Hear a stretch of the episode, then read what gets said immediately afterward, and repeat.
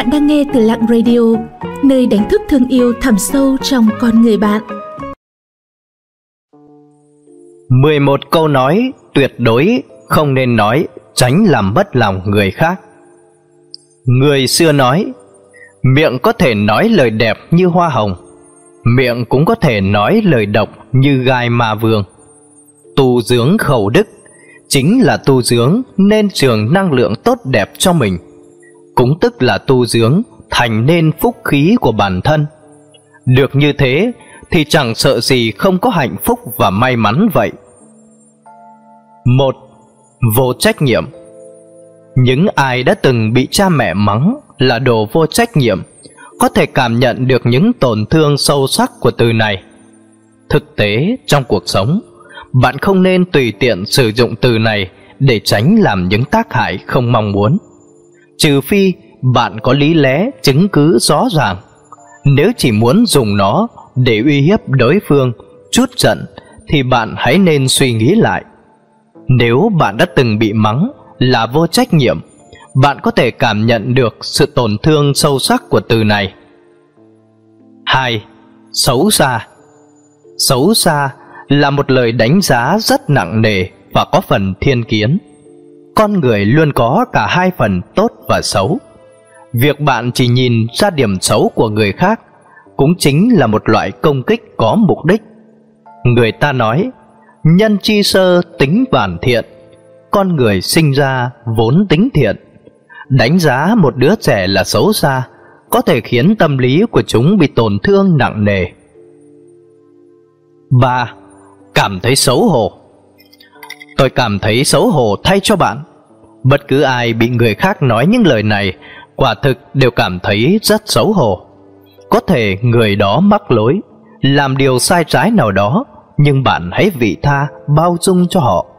Hãy nghĩ lại xem, Liệu có thể sử dụng những từ ngữ khác tốt hơn, Đủ để họ nhận ra sai lầm Mà không làm tổn thương tới họ hay không?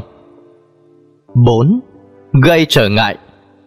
Bạn gây trở ngại cho công việc của tôi rồi đó. Cách nói này cũng làm tổn thương rất lớn tới lòng tự trọng của người khác, sẽ khiến đối phương tự cảm thấy mình trở nên vô dụng. Nếu bạn không có ý đó, hãy thay đổi cách nói khác. 5.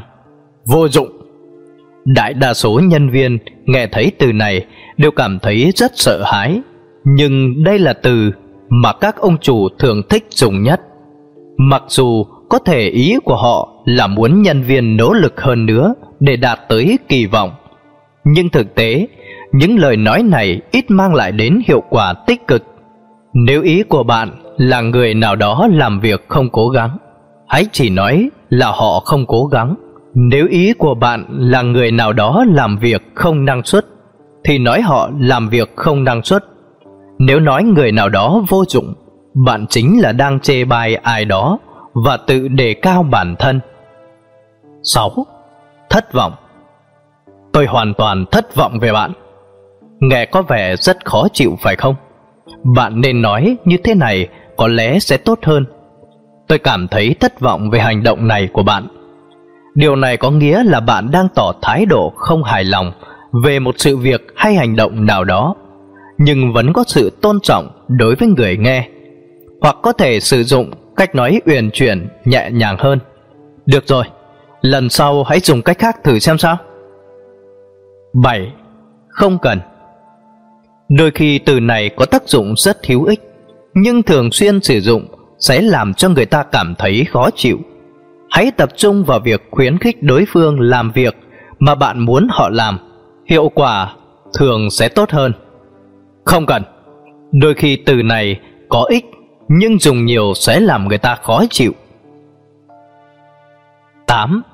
Sai rồi Có những lúc, một sự việc rõ ràng là sai rồi, nhưng thường xuyên nói với người khác sai, hoặc nói người ta sai một cách có chủ ý, có thể sẽ khơi mào mâu thuẫn bởi câu nói đó gợi cho người khác cảm giác chỉ có bạn mới là người hiểu biết, còn họ hoàn toàn không biết gì 9.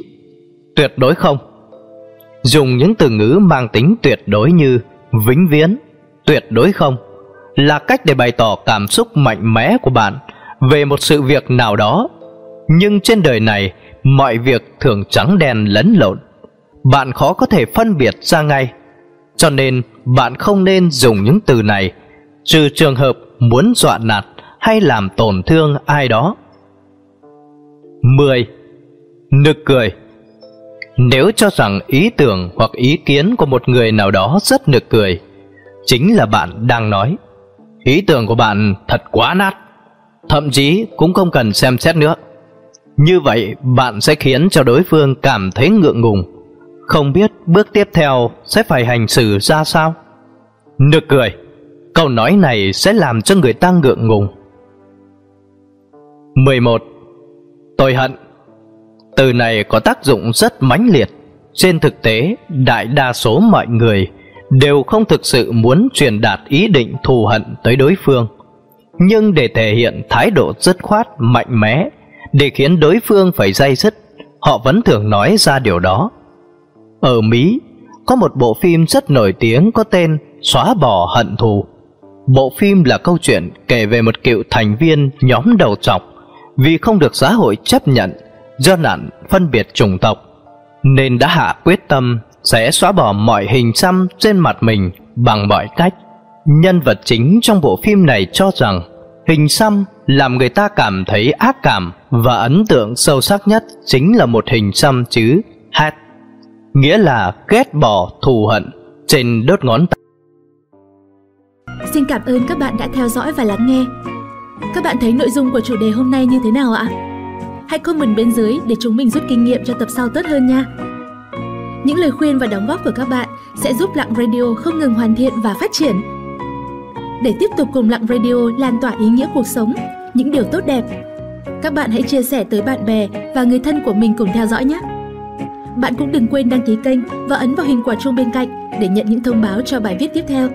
Xin chào và hẹn gặp lại!